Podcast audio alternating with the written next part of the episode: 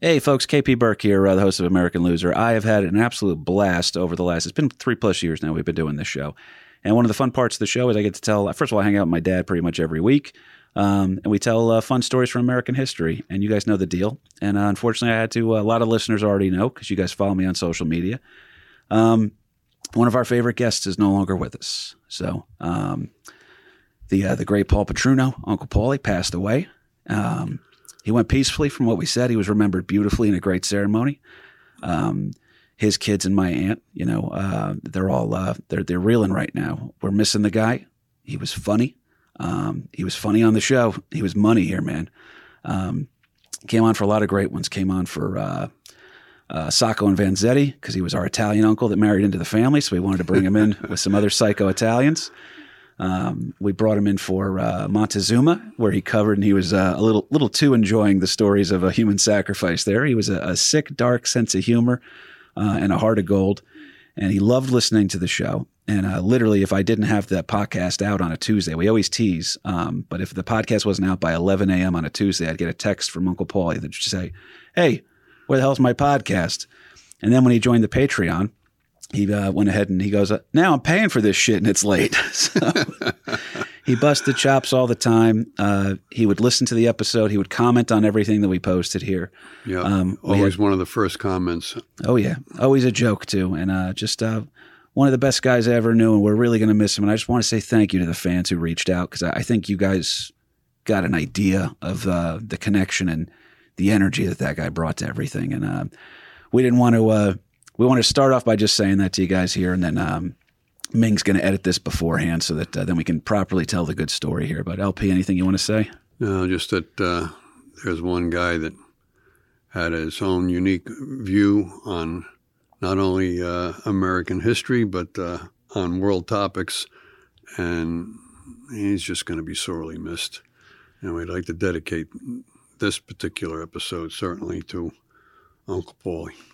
Absolutely. Uh, if you guys haven't seen it too, I think even the Kahuna put it up on his social media that uh, that those two clicked right away. Kahuna and uh, Uncle Paulie were fans of each other. Uh, invited him over for dinner a couple of times, cooked for him. So Kahuna mm-hmm. got to have a home cooked meal, and then uh, from uh, Uncle Paulie, and then Uncle Paulie also painted him. And he has so Kahuna, whose real name we'll say it, guys, is Christian Cordes, our, our, our wonderful friend. Um, he has a, a, painting from Uncle Paulie hanging up in his studio. And uh, I got a couple at my house, and Ming has one in one of his many studios of the great Emperor Norton because that was Uncle Paulie's favorite topic. So uh, we're going to miss the shit out of you, Uncle Paul. And just thank you to the listeners for reaching out. And uh, we love you guys. We, we formed a weird little community out here. And thanks for being a part of it. All right. On with the episode.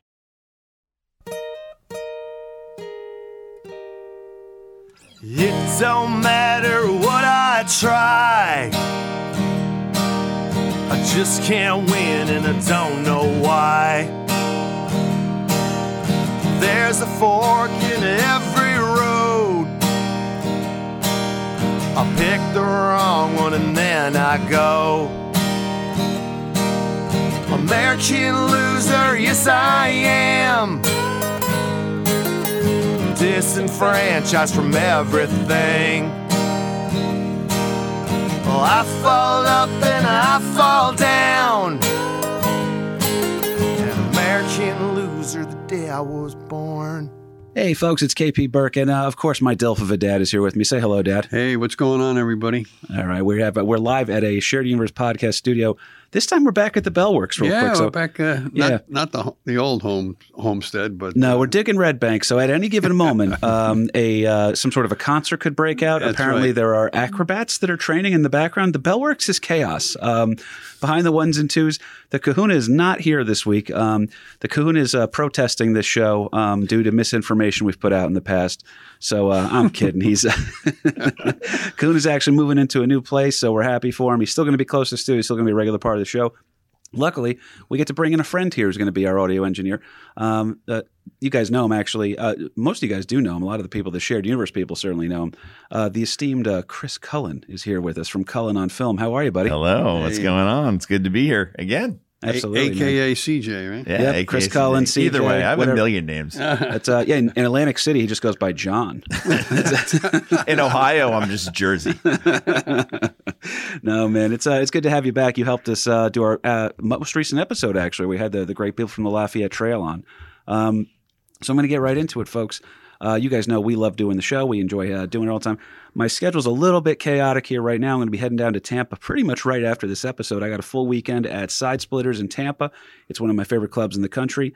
I will be there. I'm featuring for uh, the great Lynne Koplitz all weekend. If you guys know anybody in the area, push them to come on out, and especially on Sunday because they're letting me close the show on Sunday. Because you know why? Because Lynne doesn't want to do it. Um, she does not leave after Saturday. So, um, but on Sunday I'm going to be headlining uh, uh, that show down there at Side Splitters. It's a club I really respect. I love the ownership of and the way that they run the, everything about them.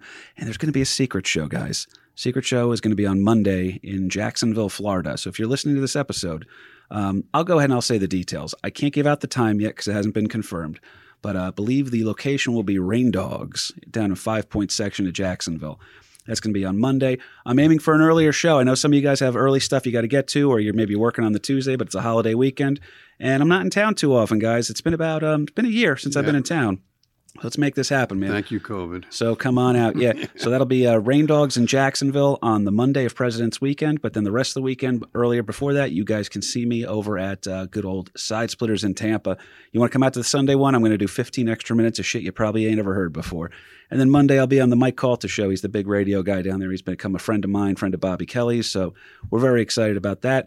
We have a great episode for you because, folks, it's February. All right. And aside from February being the shortest month of the year, also having possibly the worst weather of the year, Dad.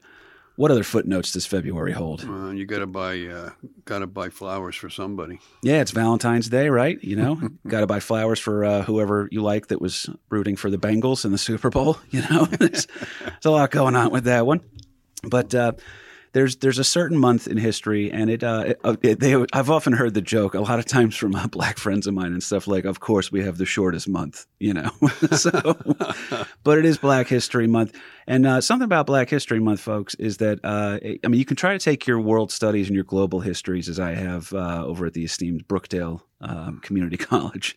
Um, and we do know some stuff. There are some written records and some cool like civilizations that you can study over there.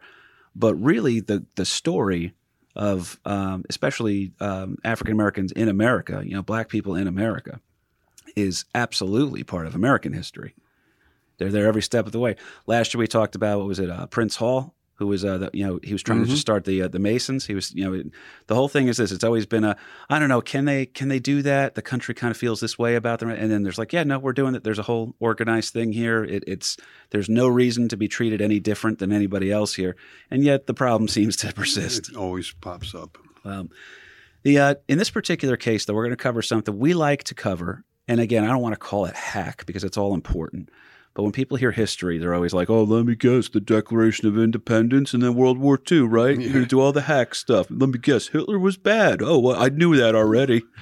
Well, I don't think you knew about today's topic on the episode here. You probably know who Martin Luther King is. You've probably heard of Malcolm X. Maybe you've heard of Thurgood Marshall. There's a lot of really cool names out there. Our topic for next week is one of the most controversial names in, in American history ever. Okay. These guys um, are not controversial as much as they are just lesser known, and they shouldn't be that way. Because, I mean, you want to say anything on before? Um, well, we're about to go into the intro, so. Yeah, no, that's. I mean, this is you talk about forgotten history uh, or just put to the side and never mentioned again, kind of a thing. They don't even get one line in uh, your U.S. History One uh, high school history book. Most things we cover on this show don't. Yeah. That's the problem. Yeah. But So- uh, when you do a little scratching and uh, go a little deep diving, uh, well, not too deep on this one, but uh, a very interesting topic. Yeah, so to set up the wild chain of events here, the craziest moment I think in American history that um, I, I mean I wasn't alive for, you weren't alive for, Chris wasn't alive for. Um, it all happens in one foul swoop. Guy by the name of uh, Gavrilo Princip. Okay, he's a Bosnian student and a member of an anarchist group called the Black Hand. And Bosnia at the time was having a lot of problems with uh, the country of uh, um, Austria, Austria-Hungary, if you will, uh, and they had uh, this um, this kind of royalty kind of a member, a guy by the name of Archduke Franz Ferdinand. And oddly enough, Franz Ferdinand was going to be very forgiving and trying to build a bridge with the Bosnian people over mistreatment that they had been receiving under the, the current administration. But he was part of that bloodline, so they didn't really you know uh, delineate like they could. He had a lot of cousins. A lot of cousins, so yeah, uh, like a like a Burkfest of sorts. That's right. They come out of the woodwork, and if they weren't a cousin, uh, your cousin married him. So Exa- Well, it's also true too. Um, now he's actually going to somehow, and I will cover this one day when my father's down in Florida because he won't let us cover non-American losers. He's too um, he's, he's flag waving Larry over here. But, what's the name of the show?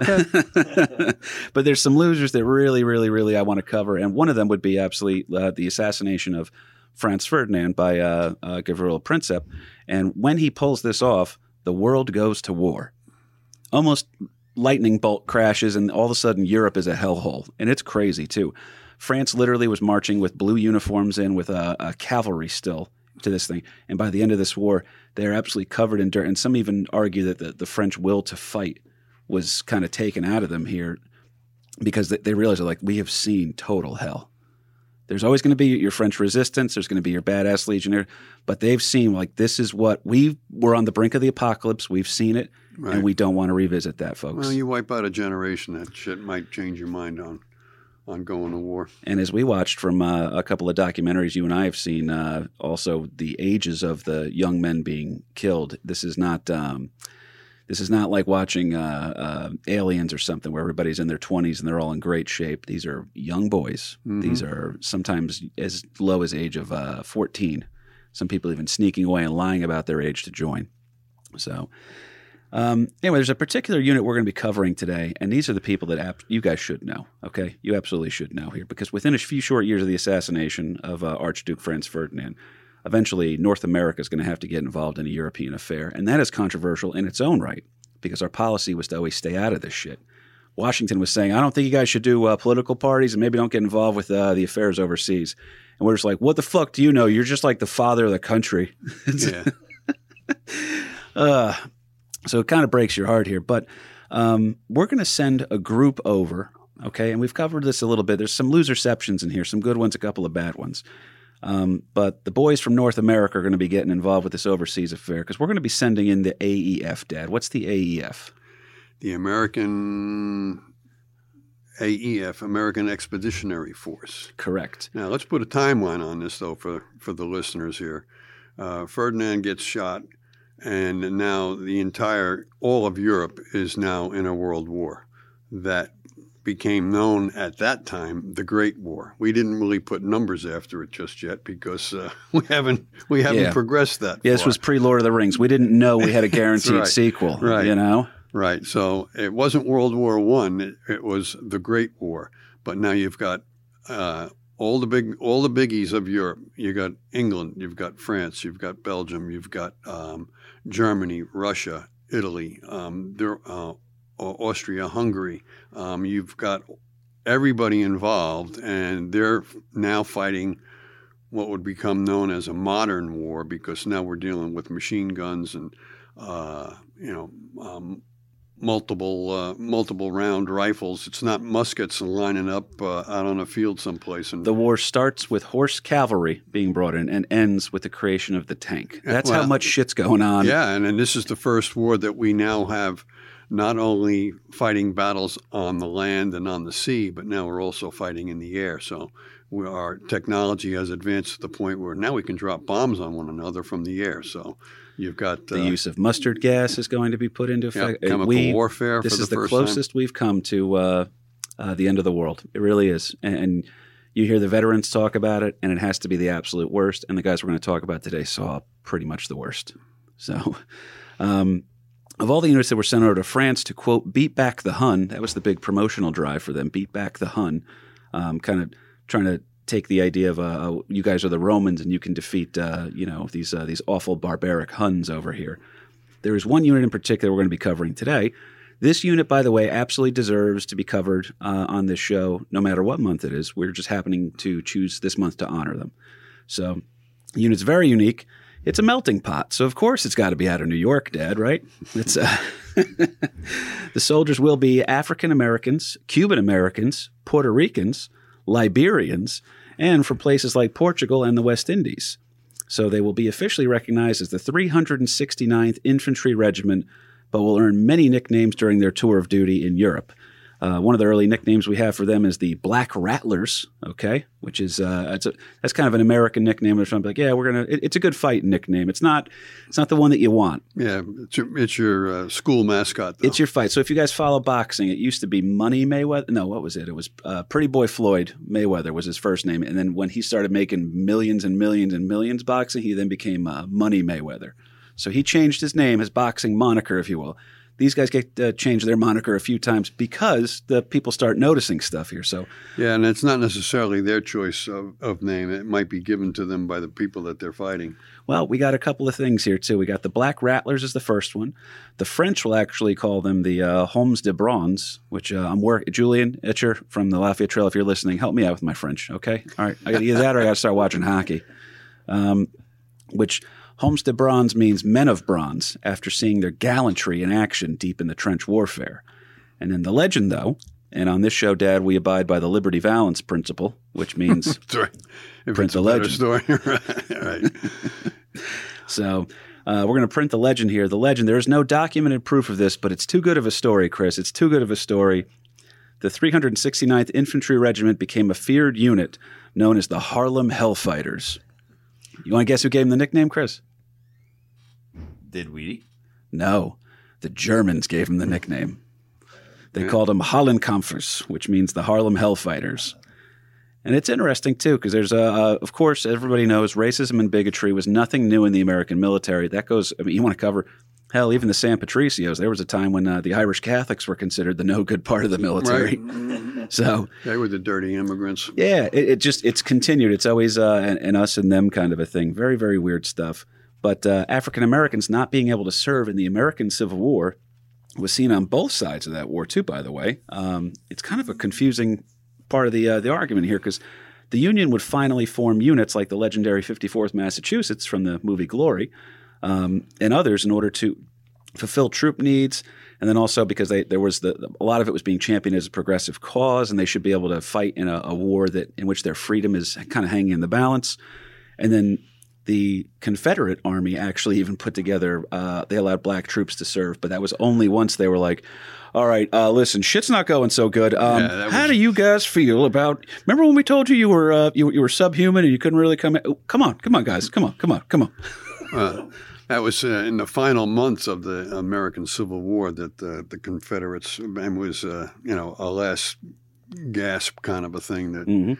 Um, so many others have already been slaughtered that we need to put somebody into the trenches and um, that's when they allowed that to happen. But um, yeah, that was the uh, the uh, the Harlem Hellfighters are, are the division, and they really started out as a um, uh, a militia, state militia, not militia. I'm sorry, National Guardsmen, Correct. and just just the, the fact of that that um, you know the the prejudice that was within the army, um, you they would allow blacks to. Uh, join the army and the navy. The Marine Corps at this time wouldn't even accept blacks as uh, as potential enlistees.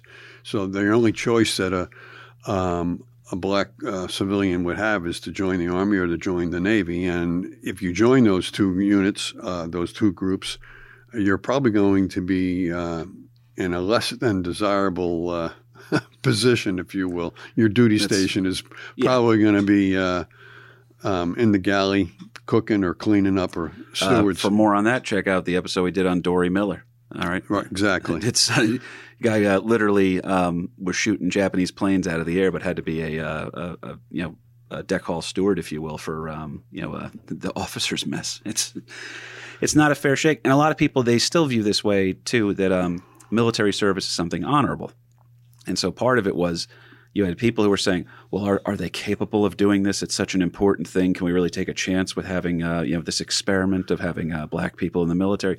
And then there were other people that were like, "No, because this is something for honorable people, and they're not honorable." So you have the racism, and then you also have the bigotry of low expectations, both of which obviously are overcome. And this unit today we're talking about overcomes both of those, and then still somehow falls into the liner notes of history rather than being as celebrated as they should.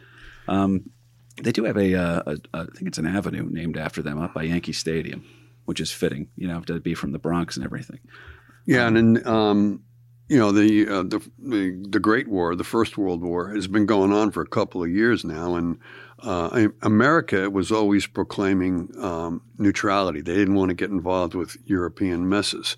Um, as a matter of fact, uh, Woodrow Wilson ran on the ticket of uh, you know he kept us out of war. That when he was elected um, for the for the second term, it was like, well, yeah, at least he kept us out of war. That we weren't going to get involved. That America really wanted to stay neutral and not be sending their boys overseas. Well, within a few months after that, uh, that's when things really started going south with uh, the Germans blowing up a lot of uh, um, American shipping and that type of Unrestricted stuff. Unrestricted submarine warfare, the U boats, baby. Mm-hmm. All right. They were good.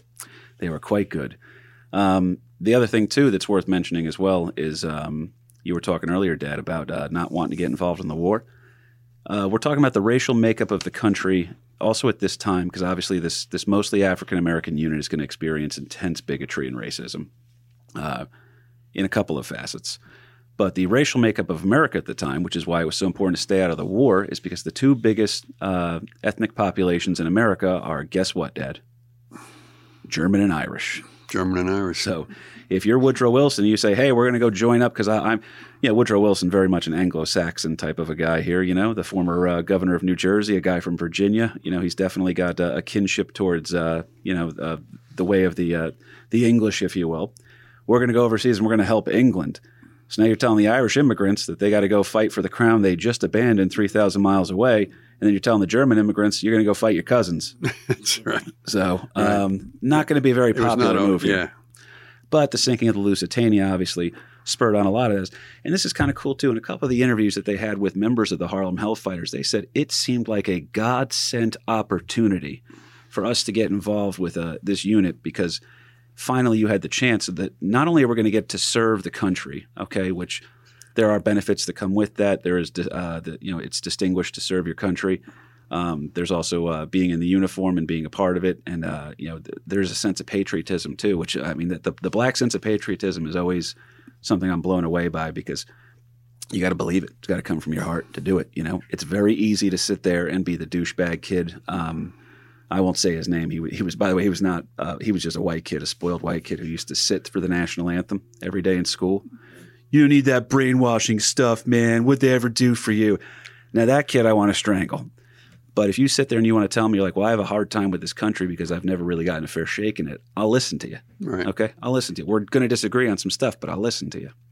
Um, so if you wanted to serve and you wanted to serve, and the reason why a lot of these people, a lot of the officers, and even a lot of the guys who were going to serve as just boots on the ground were saying this was an opportunity to turn the tide of public opinion where you can finally sit there and say, doesn't matter what your color your skin is, if you want to serve and you show you can serve, you should be able to serve.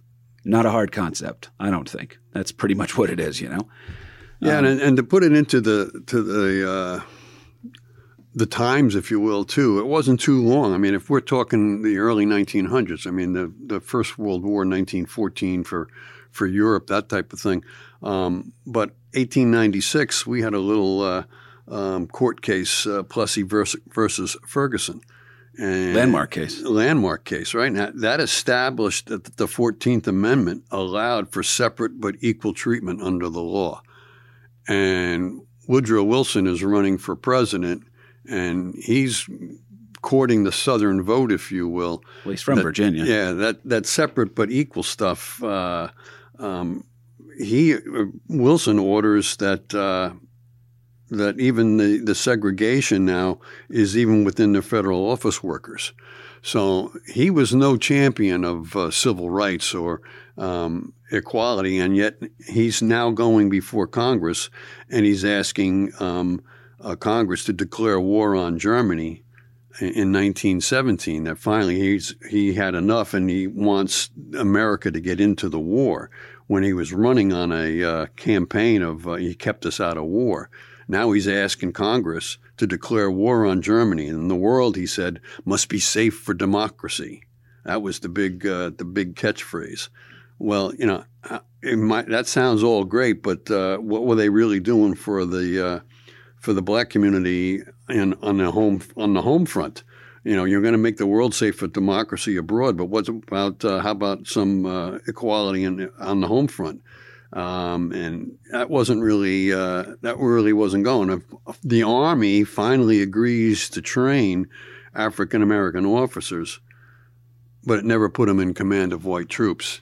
It's still going to go to that separate but equal kind of a thing, which was a bunch of bullshit too, because they weren't so equal. They were definitely separate. They got the first part of that separate, but not so much on the equal uh, equal Right. footing. And a, and a footnote you and I discussed in preparing for this episode, because everyone, you know, we don't wing it up here, folks. All right, we do. Chris, we write a term paper every week. It's getting tiring. but we were prepping for some work on this. We had to reschedule a couple of times. Uh, you guys understand why um, at this point. But um, there's a couple things I wanted to note. Just number one about Woodrow Wilson. A lot of people want to cast him as like a Klansman type. And there's definitely some bad, bad shit on his resume. There's also a couple of weird things too. That he was one of the guys who was saying, "Well, we are going to train these black officers." So it, it's similar to you want to have a pool to draw from. That if you're going to have black troops, they should have black officers, but you, you have to have the black officers. You know what I mean? So you have to have them trained. They have to go through the same schools everybody else. Um, there's some stuff there. There's also a, a current problem in the NFL that they're talking about right now, where there's a lack of minority head coaches, but the pools that they have to hire from is always going to be coordinators, right? It's almost always a coordinator that gets the job. So uh, you have to have the what they're trying to do now is the NFL needs to have some sort of a program, which they're already talking about putting into place, of incentivizing uh, former players or players from you know uh, African American or anything else background to start. Well, why don't you start studying the X's and the O's of the game so that you can then run a program for yourself one day? College coaches, high school coaches, anything like that. So that it, that was put into place by Woodrow Wilson. So he had some good to him. Okay, and again, we've covered this on American history a lot. Uh, whatever you're looking for, you're going to find it, folks. It's there, right? depends on depends on who's writing the uh, the if paper. you search Thomas Jefferson is the Antichrist, you will have documents upon documents that you could argue with. Um, if you also, I mean, but again, we try to focus on the positive here because that, that's all we got, folks. That's all we got is each other. Um, so Wilson's a complicated figure that way. He, in the same time, the same time, I'm saying that he did put those officers into uh, uh, officer training uh, programs into effect for what they were referring to at the time as colored troops. Um, he's also the guy that aired uh, Birth of a Nation at the White House and would have it seen all the time. right. Now, I've heard some people argue Birth of a Nation. If you don't know that film, it's a silent film made in which the Ku Klux Klan are actually viewed as heroes. Now, I'm going to throw to you for a second, Chris Cullen, if you don't mind. I used to teach that. You have to. Is this fair to say? Not anymore. I've heard some people mention this to me that it's a modern. It, at the time, it was a modern marvel because it was a cogent start to finish motion picture, yes. and so you had to respect the technical endeavor of it. But at what point are you like, ah, the Klan being the heroes is a Yes, little it rough? favors the Klan. I remember that. I saw it in high school going, what's going on here? Yeah. and It- studied it and studied it. Oh, it, it's pretty Wow. bad, man. It's pretty rough. It's, it's pretty bad. But uh, they did make a Birth of a Nation was uh, uh, another movie. And it's a Nat Turner rebellion. So they took Right. the name back to forget a- about that movie.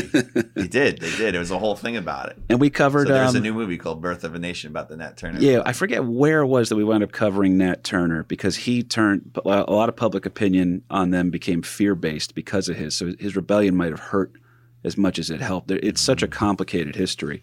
Um, but uh, thank you for throwing that one in there too. Yeah. Check that out, man. It's worth watching. The uh, the big uh, the the big thing we got to cover here, LP. And before I jump in anything else, because I'm about to talk about their training. Um, you were mentioning too about having some black officers.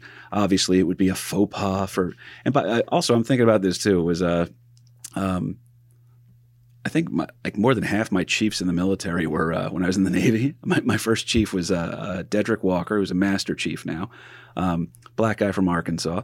And it was like that's my favorite thing about the military is nobody ever gave a shit about it. It's like, like all right, but do I like this guy? That's Right. the only question you asked. You know, White, black, purple, whatever, as long as he's doing the job. yeah. The, the joke was that the color is blue. So Right. Navy blue, right? yeah, so that, that's the thing I loved about it. You got to meet people from all over the place. And I knew some people too in boot camp. Just a personal note. Uh, there was this one little guy who was talking about, he goes, uh, and he looked like, I swear to God, he looked like Marvin the Martian without a helmet on. All right. His name was, I don't want to say his name actually. No, case he- yeah, no need. No need. but he used to come. He used to have the big glasses on. He would say, "He goes, oh, I, I used to be racist, but then I've just I've just been around so many people. It just changed me. It just changed me." And I was like, in a weird way, what he's saying is beautiful. right. but Yeah, but anyhow, to get back to the story the here, unit has to get trained. um, yeah, they're going to have to be trained. Finally, now, I mean, things are heating up in Europe, and Not even heating up. It's it's on. Dude. it's it's definitely on. It's we're in the in the midst of, of trench warfare with people gassing one another. There are Uh, empty ski, uh, seats in every high school in Europe right, Right. now. Their young men are off to war. um, being um, artillery bombardments, the whole terminology of being shell shocked. I mean, it, it's it's brutal. It's brutal, brutal. But it's becoming obvious that eventually the United States is going to be drawn into that. And after much prodding um, from some uh, um, locals, if you will, in the Harlem area, um, some civic leaders prodding the uh, New York governor, Governor Charles Whitman, they finally are allowed to um, form a National Guard unit, the 15th New York National Guard unit. That's primarily drawing their people from Harlem. At that time, there was like, uh, of the 60,000 people, blacks living in Manhattan, probably 50,000 are in Harlem. So, I mean, it Harlem is undergoing a not just a renaissance just yet, but it's it's it's a movement kind of a thing. It's it's definitely it's definitely on in in Harlem. So anyhow, they raise these, and it's not just Harlem, but you know, New Jersey sent some people over. There was some people from Westchester County and everything else, but it's primarily New York that is now forming this 15th New York um, National Guard unit, and they are allowed to form. They don't have an armory.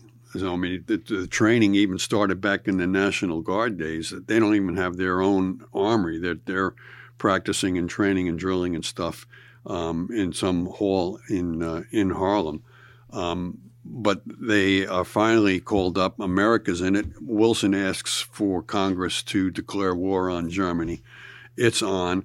So now we're in the middle of uh, trying to form an army um, that nobody really had the forethought of. You know, if we start going picking a fight with the with uh, Germany and her allies, maybe we better have some pe- people prepared. Well, that didn't happen. We were ill prepared to go to war. Um, they do appoint um, one of their best generals by the name of uh, John Pershing. John Pershing, Important guy in the yeah, story a- here. important guy in the story. John Pershing um, is sent over to France before America declares war on Germany, just to kind of get the lay of the land. Because again, they're they're coming to the realization that we're going to get drawn into this thing. So we better send one of our guys over there to scope things out and figure out how how we might uh, insert ourselves into this European war. John Pershing is, uh, you know, served time in the um, Spanish American War in Cuba, made a name for himself down there. He also fought with a, or, or was a leader, a commander of a black unit, the 10th Cavalry, uh, that became known as the Buffalo Soldiers. This was an all black unit um, out west when they were fighting, still fighting the Indians back in the late uh, 1800s. Um, John Pershing comes back. Uh, do me a favor and let me tell Wow, how he when, got his when you get to the bad part. Yeah, because Okay. we have to be careful now because in this society, right. um, and, and in the, the cancel cult, you can't cancel my father who's a retired school teacher. All right, I hope you won't try to cancel me, but we're going to carefully, carefully, carefully. Because I, I, I want to do this. Uh, you want to speak frankly, which is how it is, and Yeah. unfortunately, we can't anymore. And we can't use the terminology of, of that day Correct. in the present day. But anyhow, he serves with the 10th uh, Cavalry, the, the what we became nicknamed the Buffalo Soldiers. Um, and he comes back to West Point to teach, and a lot of his fellow officers give give John Pershing the nickname. So the soft version of it would be Blackjack Pershing, which is how he's remembered in the history books, folks. Uh, the nickname, when it is applied as the intended insult some of these people meant, was to then refer to him as insert word here, Jack Pershing. So And Yeah, yeah. N word. yes, Um, you guys know exactly what we're talking about here. Kahuna is not here right now, but somewhere he's just raising his fist up at the sky, saying, so, Yeah. Um, his fellow officers would get, call him N word Pershing. Um, and then um, the newspapers, when they were trying to publish a report about who is now um, some of the military um, instructors at West Point, didn't want to print that. So it was actually the media that gave him the nickname Blackjack Pershing, where his fellow officers and stuff weren't quite so politically correct to call him Blackjack Pershing. It's, But uh, anyhow, he's sent over to France to get the lay of the land kind of a thing. Loserception prior to that. What? Who's he hunting, Dad? Who's Blackjack Pershing hunting? Loserception. Oh, well, wait a minute. In, in Cuba, he was fighting the, the Spanish. In, He was pretty cool here, but maybe he's taking. Oh, a, oh, I'm sorry. Yeah, he was going after uh, right prior to the f- First World War. He's uh, hunting. he's about for to the, get it, folks. for the bad He's guys in, in Mexico. He's looking for the word. and uh, he knows the not answer. Jose Cuervo. That's the tequila. We're all hunting for Jose Cuervo, Dad. No, he went after the great Pancho Villa. Pancho Villa. That's correct. So he was hunting for movie him. star Pancho Villa. And who did he bring with him? Loserception again. oh yeah, um, Blackjack Pershing's right hand man. I think you'll like this, Chris. and also came into the tank, the armored division. Um, Fella by the name yeah, of Patton. George George Patton. So we got a couple loserceptions Yep. in there for you just off the bat. so we got a lot of people uh, getting um, getting a little experience with that great European war, the the the uh, the Great War. But uh, anyhow, Pershing is overseas now, correct? He's you landed that plane, overseas. sir.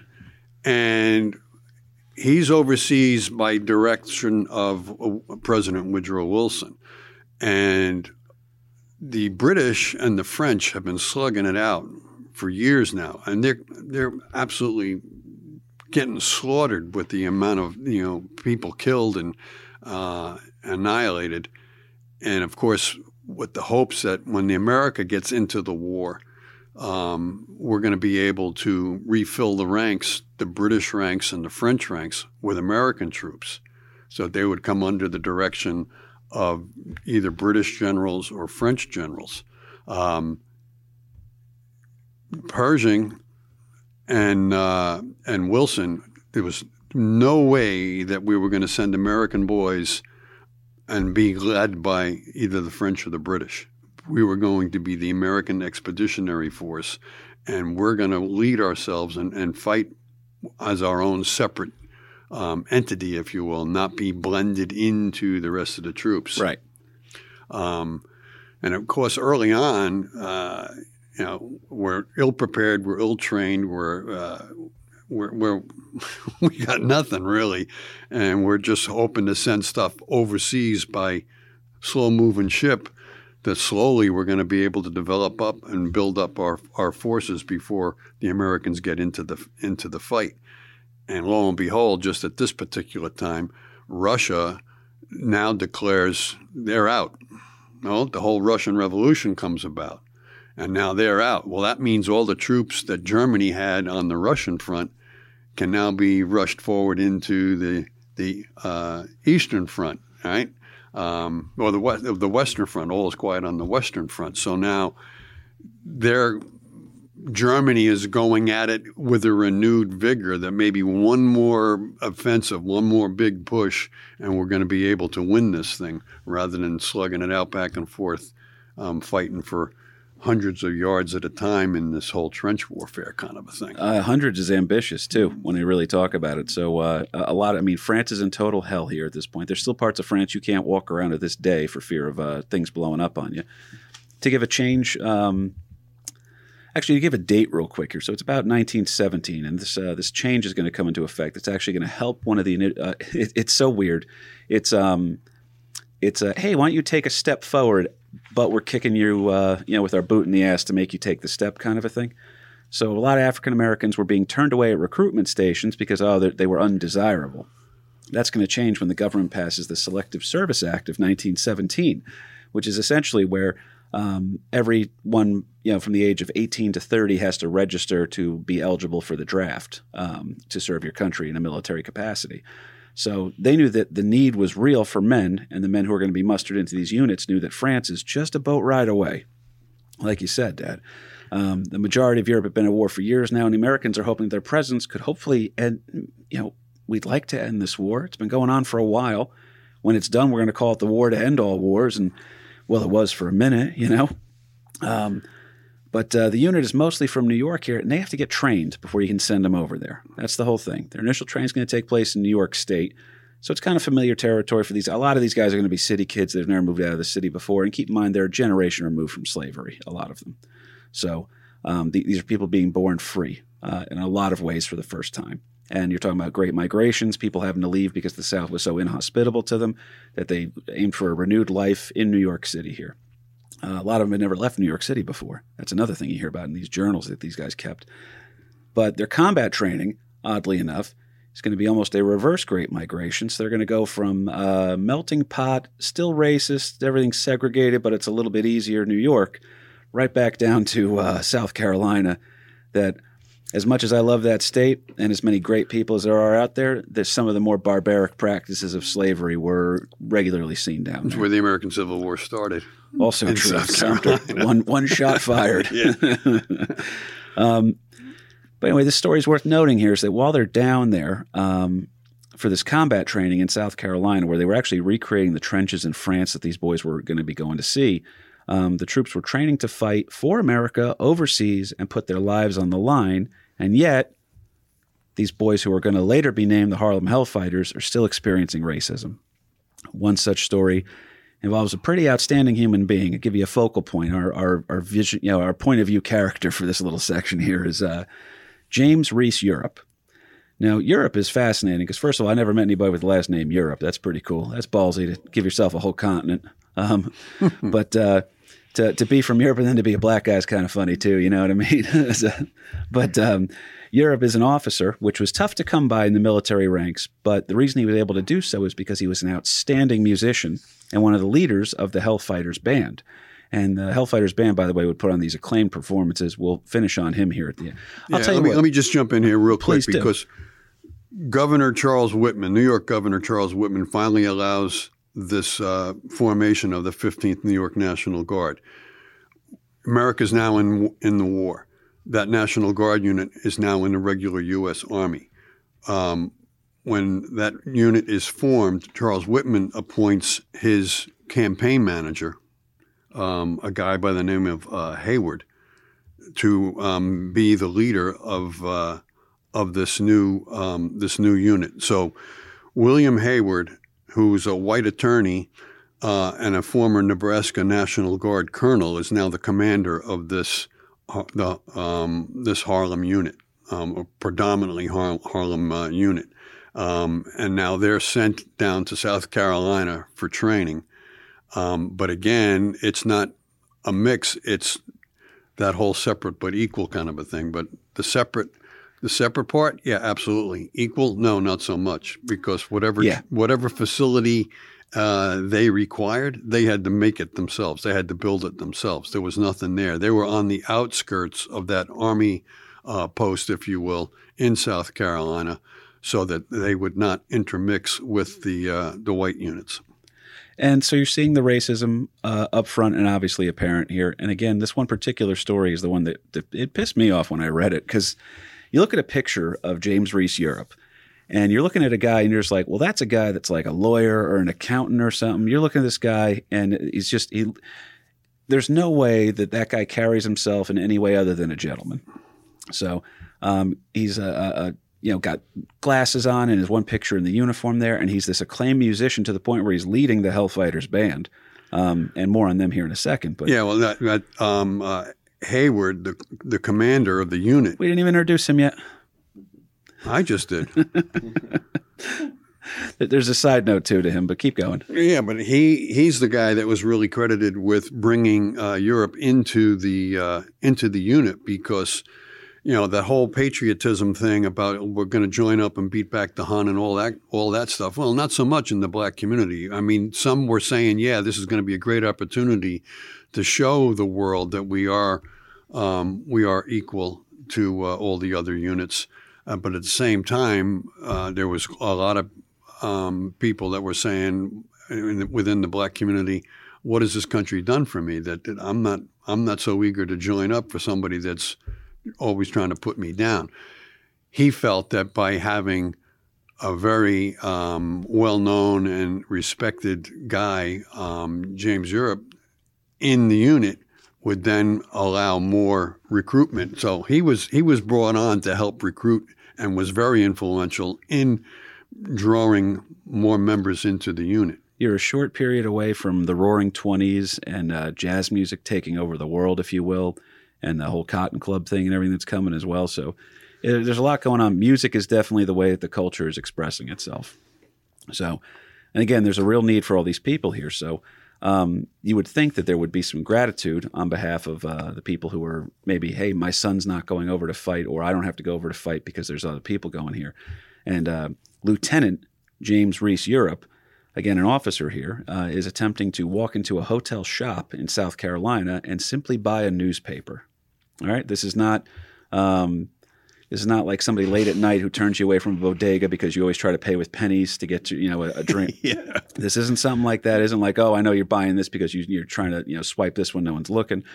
Um, this is an officer. This is an officer in the United States military who is walking into a, an establishment to buy a newspaper, and he is refused based on the color of his skin, and that's unacceptable. That's and by the way, it's not like a thing where uh, people be like, "Oh yeah, back then there were just, there were people who were outraged it was happening back then," and uh, so it was really cool because in a show of unity with the military, um, there were some troops up there that were getting ready to maybe cause a problem with this hotel shop owner and their lieutenant. By the way, the people who are there, the troops are there. It's a mixture of uh, uh, everybody from you know the, the soon-to-be Harlem Hellfighters. There's also some white troops that are involved in this too. We're like, hey, you can't be you know, what do you mean you're not going to serve an officer? That guy, that guy's an officer. You know, there's also some other quotes too about other places that were um, turning away business from black soldiers. Uh, white soldiers were boycotting them, saying, "Well, you ain't selling to my friends. You're not selling to me, man." So all of a sudden, these businesses are starting to feel the pain of that. We're like, "All right, well, I mean, maybe we should have just sold the guy a newspaper."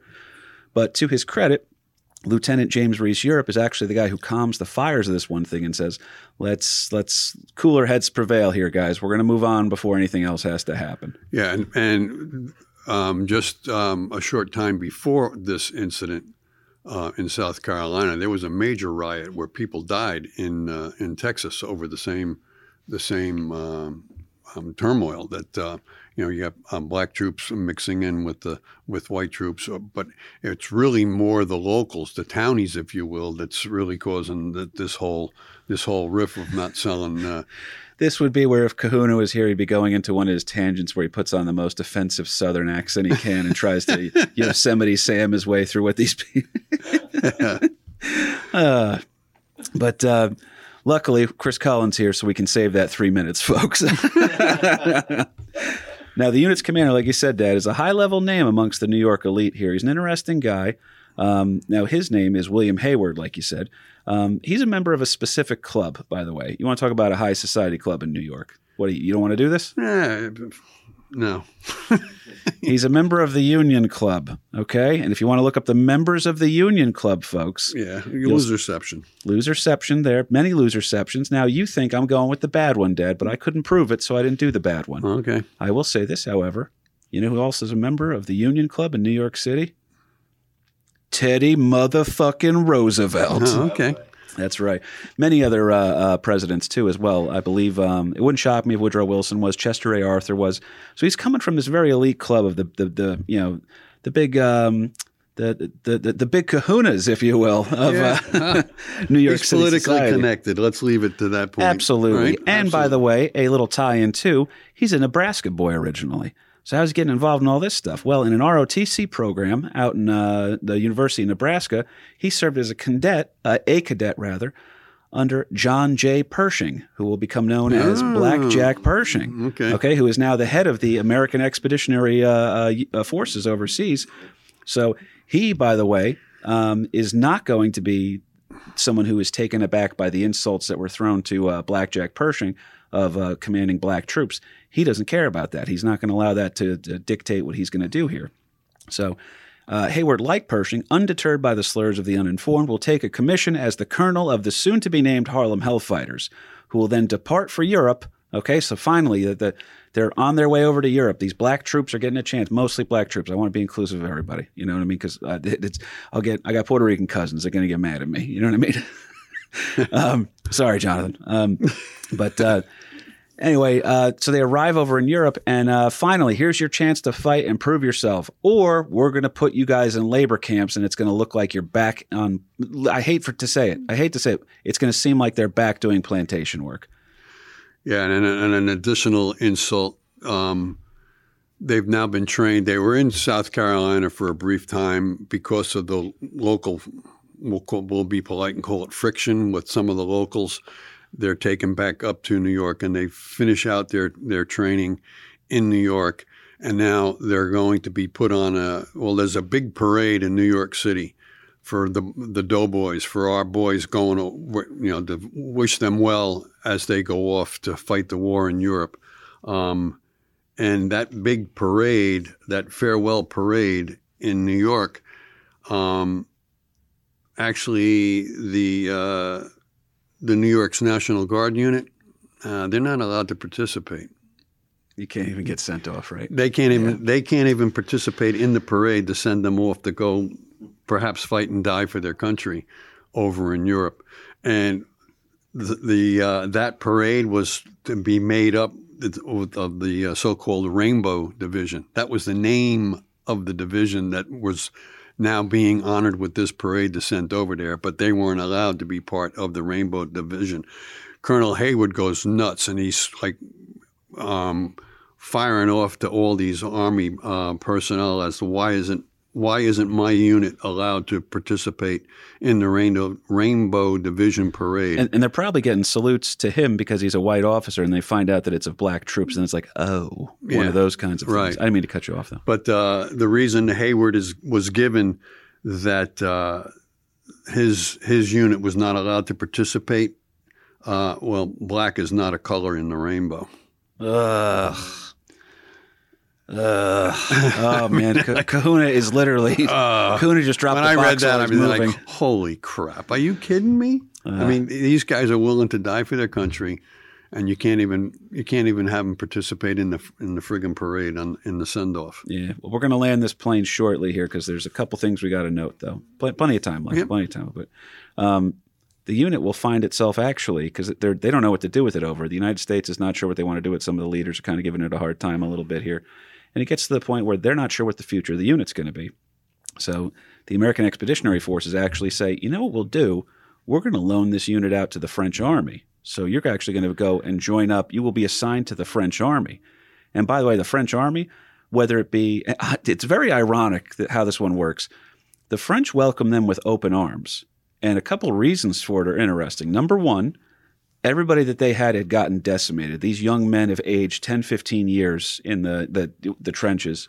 Um, they're desperately in need of the people.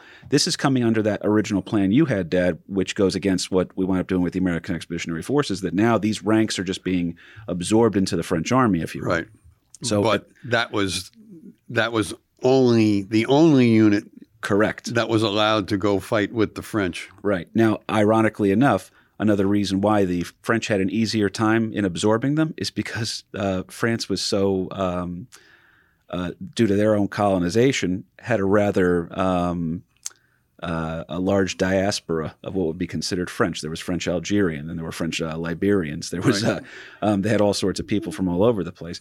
Parts of Africa would, would be considered they would speak French. A lot of the French colonies were now sending men to fight in Europe. So there was a uh, a large population of uh, people of multicolors um, fighting with the French already. So they were absorbed. Correct. Moroccans as well. Right. That's all the stuff in there. Right. So because of oddly enough, because of colonization, which is viewed as in some circles as the, the great evil of all time, um, is the reason why they're able to absorb them here. And by the way, uh, the musicians are definitely having an impact too, because – you can actually give credit. This is 100% true. You give credit to um, the Harlem Hellfighters for introducing the French to jazz. Yeah, that what what happened with uh, James uh, Europe is that he forms this regimental band. Uh, Hayward remembers that back in his day in in uh, Nebraska, they had a regimental band, and he asks James uh, Europe to um, form their own regimental band, and uh, you're taking um, some of the, the best of the best uh, black musicians um, throughout the country. But I mean, Harlem is undergoing uh, its renaissance, if you will.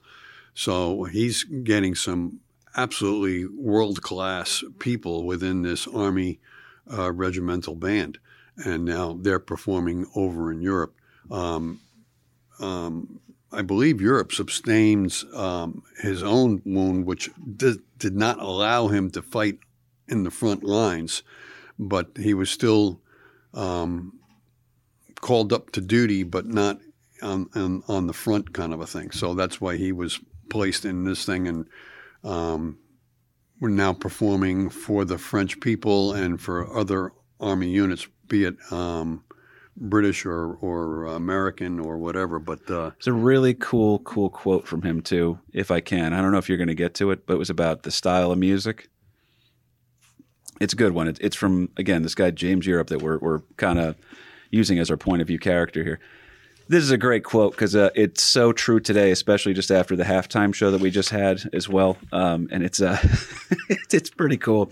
He says something along the lines of, uh, "I really feel like the reason why we were so successful in France and so uh, it, we were a must-see act, if you will, is because we were playing from a black perspective. Because colored folks just they they have a different um, uh, rhythm and style to them. So." we would if we do white music the way white musicians are playing it he goes we would be a poor imitation of that we should really be ourselves and explore the music that way and absolutely that statement is by the way this is the reason why he's considered the martin luther king of uh, music they, they say that about him all the time um, but that style of music, the way that uh, you know black musicians will start to play, that becomes them developing the sound is because they sat there and like, well, we don't want to play it just like that. We're going to be a shitty version of it. Let's do our own thing and be true to ourselves while still honoring and playing you know the, the music that we've heard before. And all of a sudden, we got things like the blues that was already out there. Right. You got stuff like jazz that's coming out there, which is eventually going to lead into rhythm and blues, which leads into hip hop, which leads into rap. So I think they took the advice and ran with it. yeah, I think it was a game. It was a game changer. and the the sure. pop culture is better for it. So, um, anything else you want to say on uh, uh, Europe here? Because eventually I want to get into the actual combat these guys saw because it's it's intense.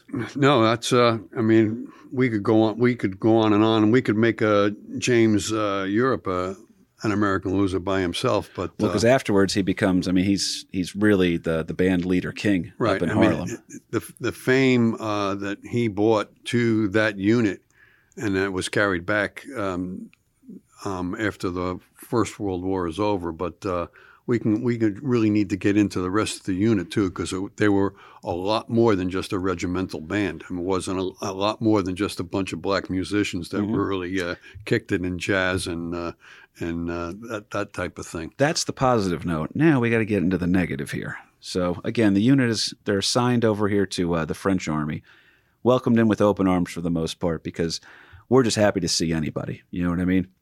Um, now, one tour that these guys are on, because the men are welcome with open arms, but unfortunately, that also means that they're about to see plenty of that combat they had previously been uh, kept away from uh, by force. And uh, Yeah, they felt themselves um, pretty fortunate because all the black units um, wanted to get into the thick of things, but were not allowed to, if you will. Um, they were given menial tasks or you Oh, know, yeah. off uh, labor, um, just manual labor type things. uh, Glory does a great job with that too. That why not the 54th? Right. You know, give them hell 54th. Right. um, one tour that these boys are on, all right, where they're going to start earning that nickname, the, the Men of Bronze from the French, all right, and then the Harlem Hellfighters is going to be their other nickname. One tour leads the boys of the Harlem Hellfighters to six straight months out in the trenches. That is a six straight month patrol out there. No backup. Nobody else is coming out for you. That six months you might not be showering. That six months is shitting in a. Literally, by the way, this is how you had to shit in trench warfare Right. if you were lucky, what they would do is they would set up a giant log and you'd sit down on the log and shit on the other side of the log. And then other guys would be sitting alongside you. And as we covered in that movie, the great, uh, um, uh, can't believe I'm blanking on the name of it. Uh, uh, the, the black and white movie that uh, Peter Jackson restored, uh, the World War One flick. It was incredible. 19. Well, he did 1917, but it was the documentary that he did first. That was the black and white one where he restored the footage. Oh, yeah. It was an absolute game changer of a movie for me. He tells a story about one time that you're shitting there, all- ever- literally shitting there on a log, and there's too many guys on the log, and it, it the log breaks. There's no laundry service coming out there. You're wearing your own shit for a couple of days. Maybe you got a uniform to change into. These guys are out there for six months. It'll all blend in with the mud anyhow. So. That's what happened. The, the original uniforms of the French army were blue, and they developed the, the camo look by the end because you just couldn't get the mud out. right. Uh, the Harlem Hellfighters were out for six months. Six 191 days in combat, longer than any other American Exactly. unit in the war. 191 days. And by the way, Dad, what are the losses? You got the numbers up, right? Um, I'll tell you this: they suffer the look- worst I got to rustle more papers to get they suffer the worst losses. So it's 100, 101, ugh, 191 days in combat. Okay, on the front lines, the worst, of the worst, and they will suffer over 1,500 losses. Among their ranks, one will earn the Medal of Honor. There will also be many. They even just said they didn't give me the number. They just said numerous distinguished service crosses awarded to these troops because they're in the worst shit possible. Okay, and and you want to know too? We talked about it. Uh, the argument we had uh, a couple of years ago on the show, not an argument, but a debate we had with a couple of guests.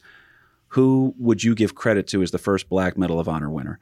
And one argument was it should be this guy because he was awarded it first, and the other one was uh, he was awarded it later, but it was for actions that predated the other guys. Um, William Harvey Carney is the one name that we had on there, who is, by the way, involved with the 54th Massachusetts. He's the guy who picked up the American flag so it wouldn't fall um, during the assault uh, down in South Carolina.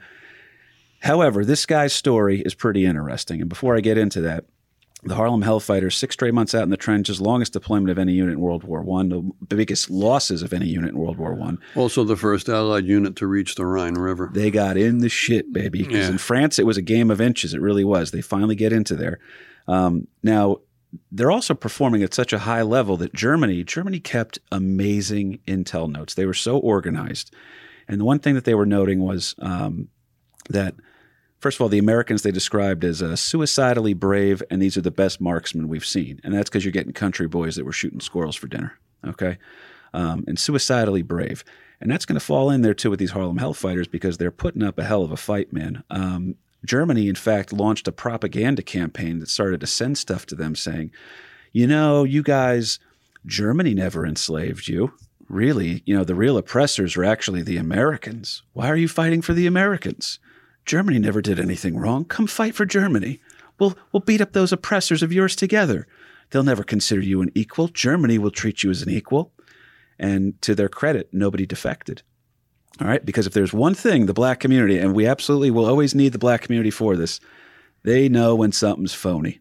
All right. Whether you're trying to pass off a, a, a you know, what you will get called on it. Okay. You need black friends in your life. If you if you're not black, you need black friends because they'll call you when you're full of shit. All right. It's very important. Yeah, the bullshit alarm will As, go off. as I told my on. buddy Shay Clemens, one of my uh, my buddies, the comic I started with down there, he goes, McDonald's and McDonald's, KP goes, two different restaurants. We ain't tell you about the other one yet.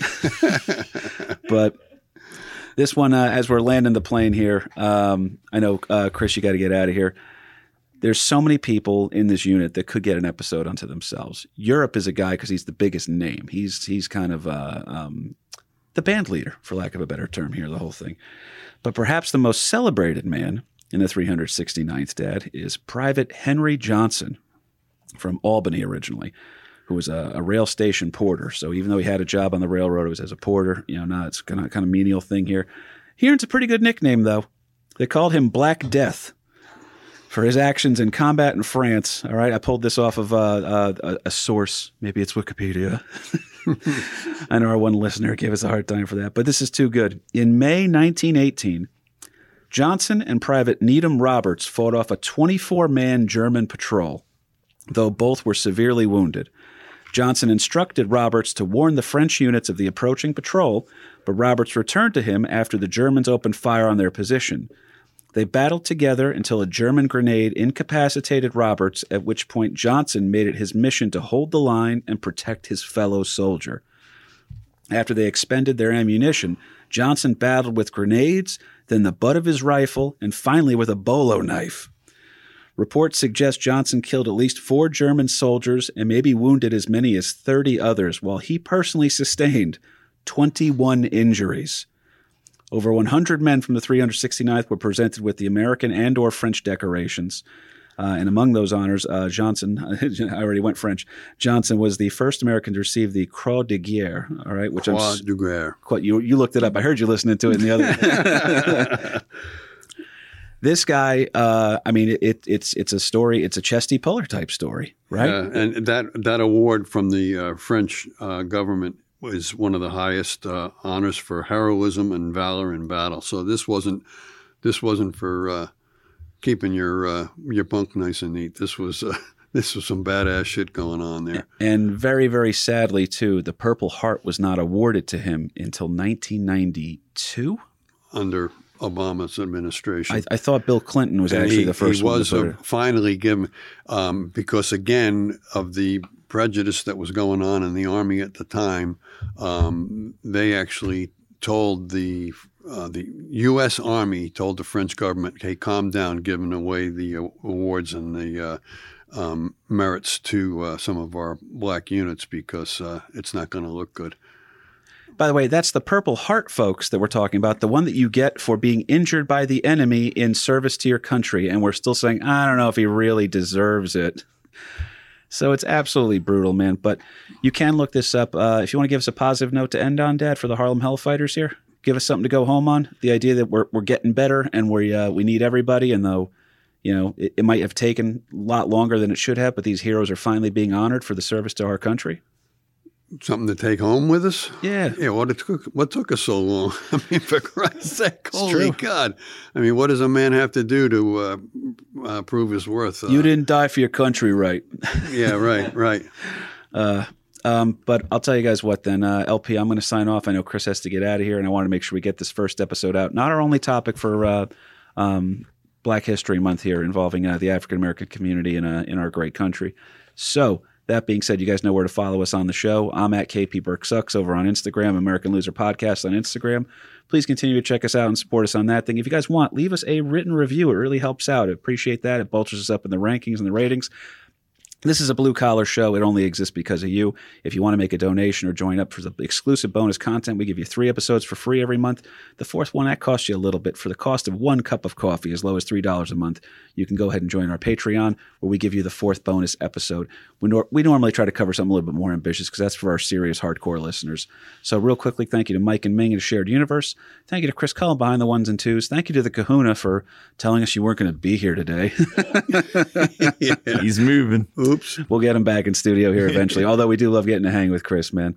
Um, and uh, again, it's called Cullen on Film. If you guys want to check out our pal Chris's podcast, uh, he's got some good stuff on there, especially if you're a, a cinephile like myself. I gotta start season two. I, See- I considered that season one because I stopped. So season two. Season two. Soon to be uh, coming up. uh, it's the truth. LP, anything on the way out? Uh, no, I just I just thought it was very interesting that a lot of these guys joined up um, this unit to uh, prove their worth and to try to bring about some equality and be recognized as uh, equals. And uh, after the war, there was another famous uh, labor leader and civil rights leader, uh, Philip Randolph, that was uh, fond in saying to his audiences that the uh, the Harlem Hellfighters. Um, I wanted to congratulate you for doing your bit to make the world safe for democracy and unsafe for hypocrisy. That's that's a line. I, I thought that was a great. That's a line. Oh man, that one was awesome, guys. That was the Harlem Hellfighters, and this was uh, uh, in honor of Black History Month. And uh, thank you so much. Uh, I refuse to call them American losers on this episode, but that's the end, folks. Thank you. An American loser the day I was born. An American loser the day I was born. American loser the day I was born.